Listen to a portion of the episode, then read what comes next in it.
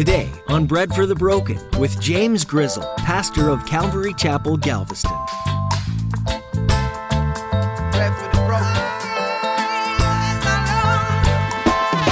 He's the King of Kings, Lord of Lords. He is going to be the guy who comes back and brings justice with him. He will do that. But the greatest need of humanity, unfortunately, that Judas never saw, the greatest need was a Savior to save us from our sins. We didn't need a new government. We didn't need a new ruler. We didn't need any of that. We were dead in our sins and we needed salvation. That's why he came. When Jesus made his mission known, he wasn't what people expected. They thought the promised Messiah would be some sort of powerful warrior king. And even though he did prove to be powerful, he didn't wear armor or strike down his enemies. As you'll learn in today's message with Pastor James, Jesus came to be your Savior. He's the way, the truth, and the life. So set aside your own expectations of who you think he should be and allow him to change your life in the way that God intended. Now, here's Pastor James in the book of Acts, chapter 1, with today's edition of Bread for the Broken.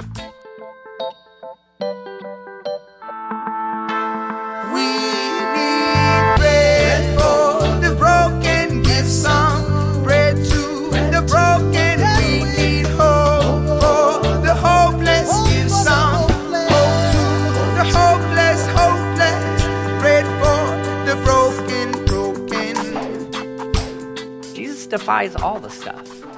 Culturally, at this point in time, it's like, unfortunately, it was like men were valued here, women were down here.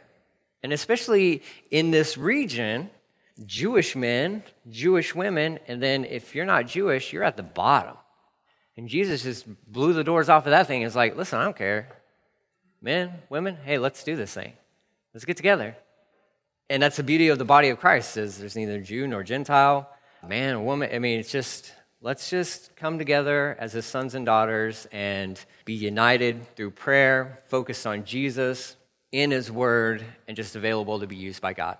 Because he wants to use us. He wants to use us. His mom's there.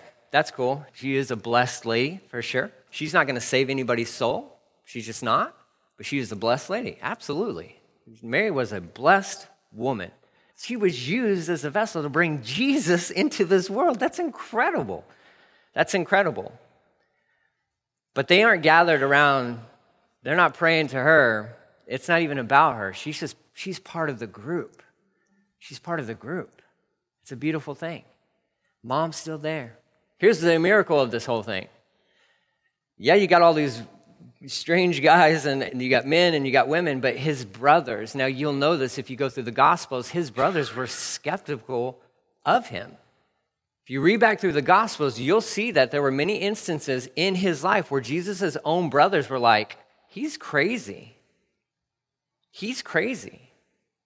And then he died on a cross, which they witnessed.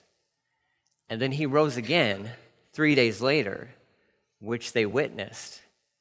And they all surrendered to him, not as a brother, but as their Lord and Savior. And he transformed these guys. And now they're part of the team. It's amazing. That's a miracle. That's incredible. These guys grew up with Jesus in house, like grew up with him. He's the older brother, a half brother, he's the older brother. And the whole life that, you know, they, they probably dealt with that thing. Maybe, you know, who knows? What's it like growing up in the household with Jesus as your brother, right? Like, I mean, you're like, I can't do anything right. You're like, that's right. Yeah, you can't. You're a sinner. He's not. Yeah, it's like, you're like, man, that would be, that's a big shadow to grow up in. So you can have a little compassion for them going through the Gospels where they may be like, he's just crazy. He's crazy. But then they see what he did and that he actually proved all the claims that he made through his death and resurrection. And now they're on the team. But they're missing one. Verse 15. They're down a man because they know from the Gospels that it was established that there would be 12. There's going to be 12. And so while they're waiting for the promise, they're like, well, we're down a man. Um, and so their estimation, then that's, you know, they got to fill a seat. And so they're going to figure this thing out. Verse 15, it says, In those days, Peter stood up in the midst of the disciples. Altogether, the number of names was about 120. and said, Men and brethren, this scripture had to be fulfilled. Now, this is fisherman Peter, who just went through Bible college with Jesus. Now, he's a man of the word. He knows the Bible. He knows the Bible. He's like, Remember back in the Psalms? He's like, Remember, it said this, and we're here now. This prophecy, this is being fulfilled right now. This scripture had to be fulfilled, which the Holy Spirit spoke before by the mouth of David, and I appreciate that as he's recognizing like it wasn't King David writing these things, it was the Holy Spirit through King David. Through the mouth of David concerning Judas, who became a guide to those who arrested Jesus. For he was numbered with us and obtained part in this ministry. Now, this man purchased a field with the wages of iniquity, and falling headlong, he burst open in the middle, and all his entrails gushed out. And we're like, thanks for that nice little picture there. And it became known to all those dwelling in Jerusalem, so that the field is called in their own language, Akel Dama, that is, field of blood. So Peter's like, hey, you guys remember in the Psalms? This is all talked about. We just saw this come to pass. Um, and, and it's Peter, what's amazing about this, he doesn't need to usher or he doesn't need to present any new prophetic words or anything like he's like, no, let's just go back to what the Old Testament says. It said this was going to happen, and we're here today because of that. So the word is being fulfilled.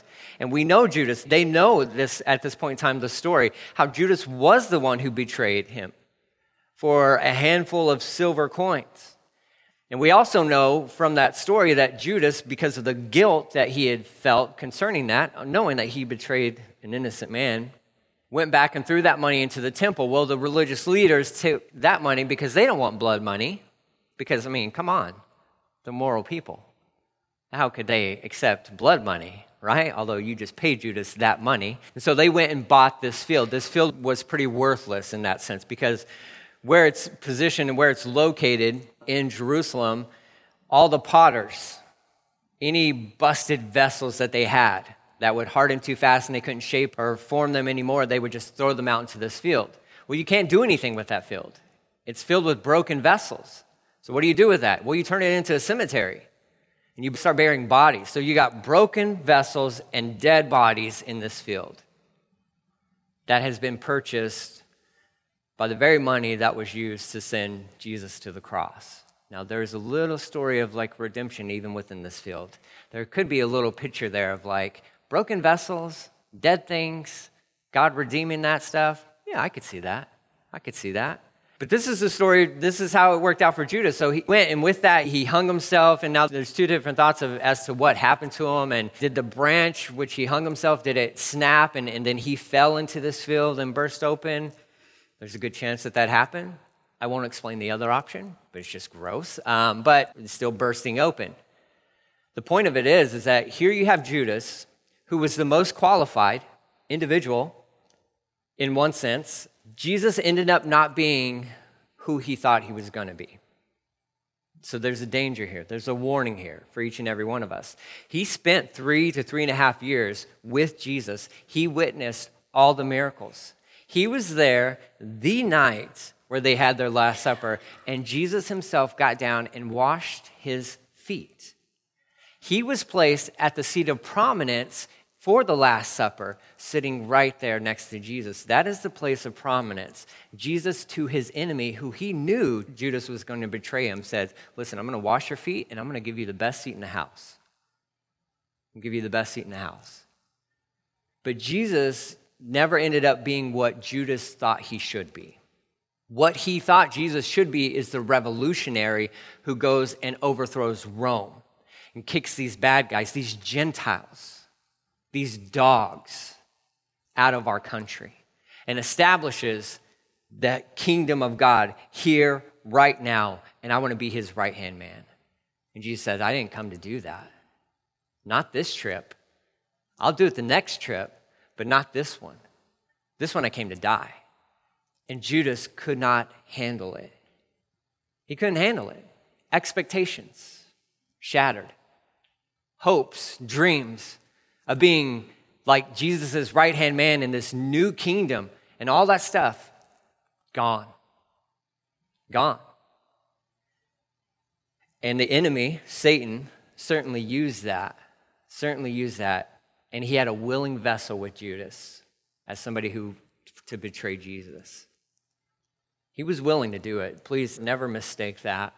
It wasn't as if he didn't have a choice. He had a choice and he was willing to.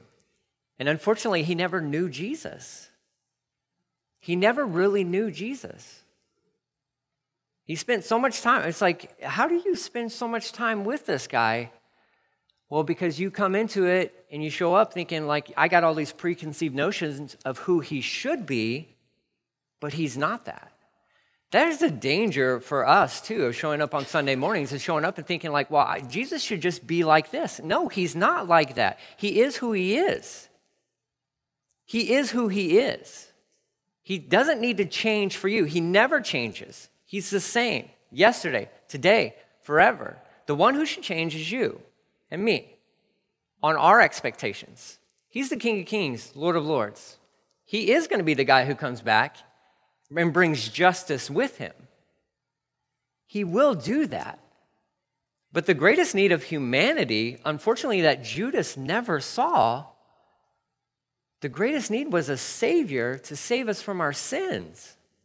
We didn't need a new government. We didn't need a new ruler. We didn't need any of that. We were dead in our sins and we needed salvation. That's why he came. And that burst Judas's bubble because Judas probably thought he was okay. He probably thought he was fine. A good religious guy. Grew up in the right house. Went to all the right schools. He probably had a really good understanding of the scriptures as well. Unfortunately, he missed the biggest thing, and that's who Jesus is and why he came. He missed it. And that guilt led him to taking his own life, which is a tragedy. It's absolute tragedy. But the Lord already knew this was coming.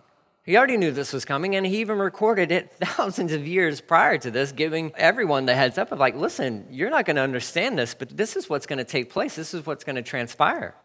And Peter, becoming aware of that, is like, whoa, hold on. Scripture was just fulfilled. So what do we got to do? Well, Judas is gone. He, he goes on to quote from the Psalms. He says, verse 20, For it is written in the book of Psalms, let his dwelling place be desolate, which it was, that field, it became desolate, and let no one live in it. Nobody does live in it. And let another take his office. Verse 21 Therefore, of these men who have accompanied us all the time that the Lord Jesus went in and out among us, beginning from the baptism of John, that's the baptism of John the Baptist, to the day he was taken up from us, one of these must become a witness with us of what? Of his resurrection. So Peter's just throwing it out there. He's like, listen, he's like, there's 120 of us together. Let's figure out, okay, so who's been here since the beginning? Who was there? Who was present and watched Jesus get baptized by John the Baptist and saw the Spirit descending from the heavens and settle down upon him? Who saw that?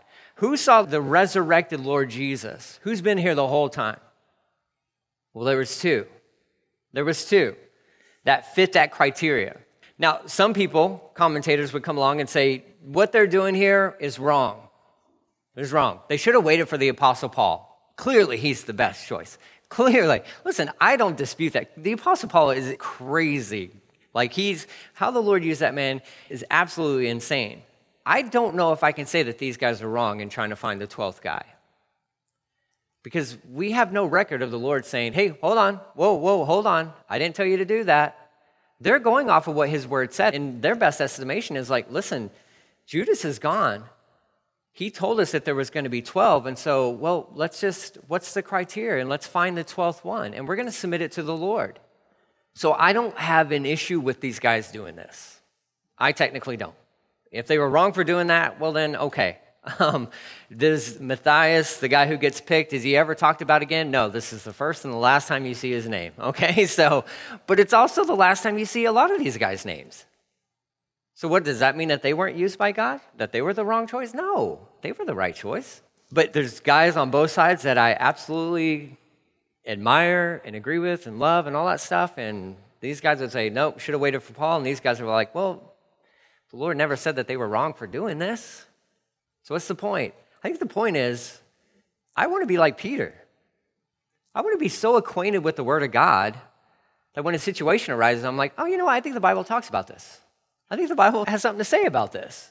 And I'm reminded of that.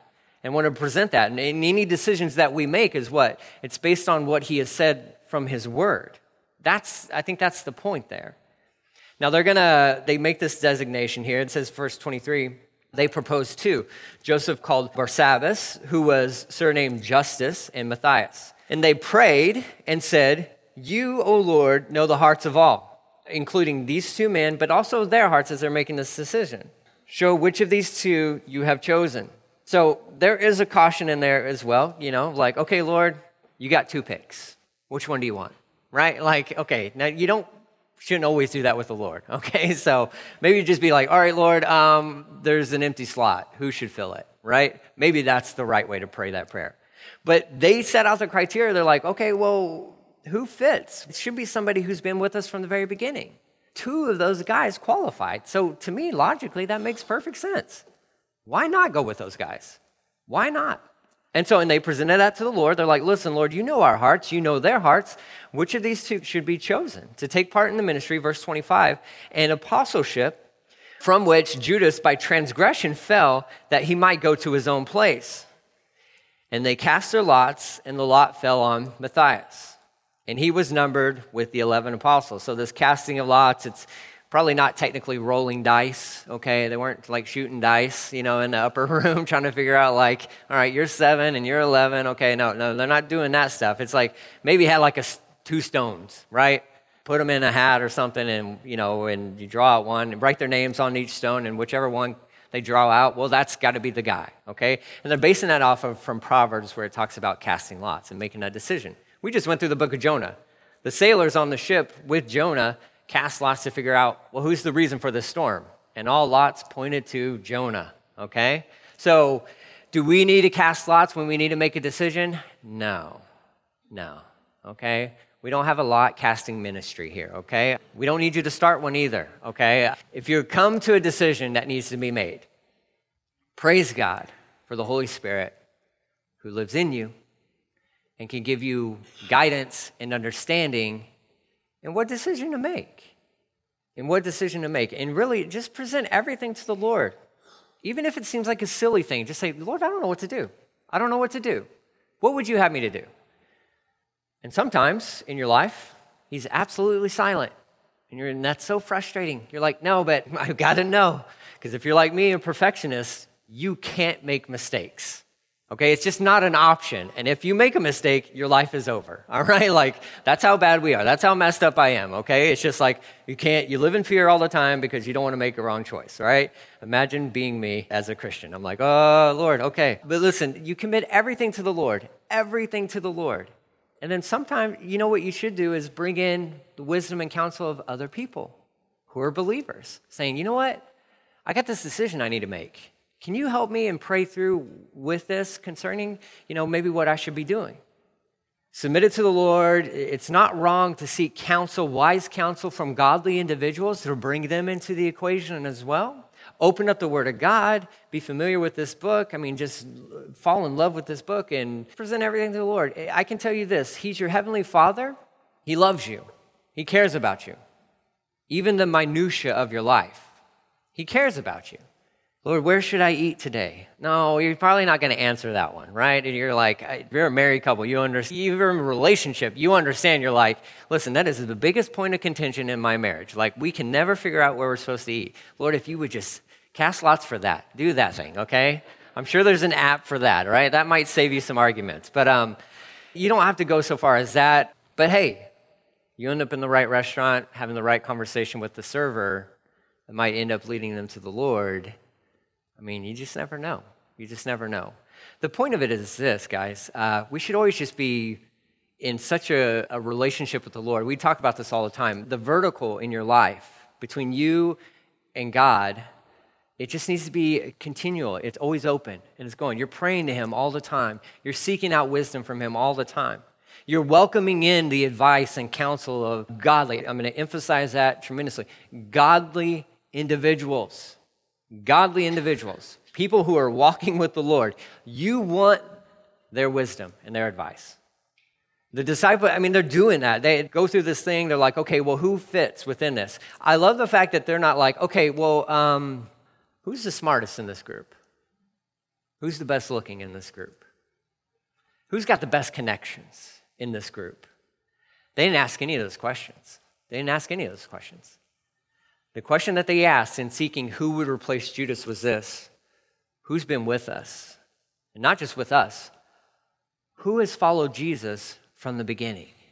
That is the greatest qualifier in being used by God. The point of it all, and going back to that reference, listen, that we read, the scripture reference from 1 Corinthians, God is not, He's not looking for the biggest and the best and the, you know, it's, that's not it. He's looking for individuals who are just available and willing to be used by Him, submitted to Him. You got to be known by Him. He's got to know who you are, meaning He's got to be your Lord and Savior. Start there. He's got to be your Lord and Savior. And then you, Romans chapter 12, verses 1 and 2, you got to present yourself as a living sacrifice. Get on the altar. You present yourself. Make yourself available to Him, saying, Okay, here I am, all of me. Here is all of me, God. You have all of me. Use me. I'm not holding anything back from you. Use me. That's what He's looking for. That's what He's looking for. And I can tell you this as an encouragement, as I wrap this up, you all qualify. You all qualify. Jesus is your Lord and Savior. Make that. Now, I'm not assuming that from you, but I'm telling you that's the starting point. Jesus has to be your Lord and Savior. And you got to make yourself, present yourself as available, as a vessel to be used by Him. Saying, Lord, and come with that humility of mind, saying, There's nothing special about me other than the fact that you made me. I'm made in your image. And man, you put some stuff in me, gifting, talent, and all that stuff. I just want to give it back to you. And I just want to be used by you. And that's it. That's it. So, Lord, where do you want to use me? How do you want to use me? That begins an exciting journey that unfortunately I can't answer for you. I can't. I don't know how to tell you that. I know what that means for me. But see, because that's the relationship between me and the Lord, you have a relationship between you and the Lord. And so you need to consult with Him, saying, okay, Lord, where is it that you want to use me? How have you gifted me? What are you passionate about? What is that thing that you're like, man, I love this? I love doing this. Sometimes that's a great indication that He's put that in you so that you would use it for His glory. There's plenty of opportunities, whether it's here at Calvary Galveston. I'm going to tell you this right now, even if you don't go to church here, there are plenty of opportunities in the church, capital C church, for believers to step up and be used by God. Now, I'm going to be selfish and say, I want you to be here, and I want you to be used here. However, I understand that sometimes that doesn't work.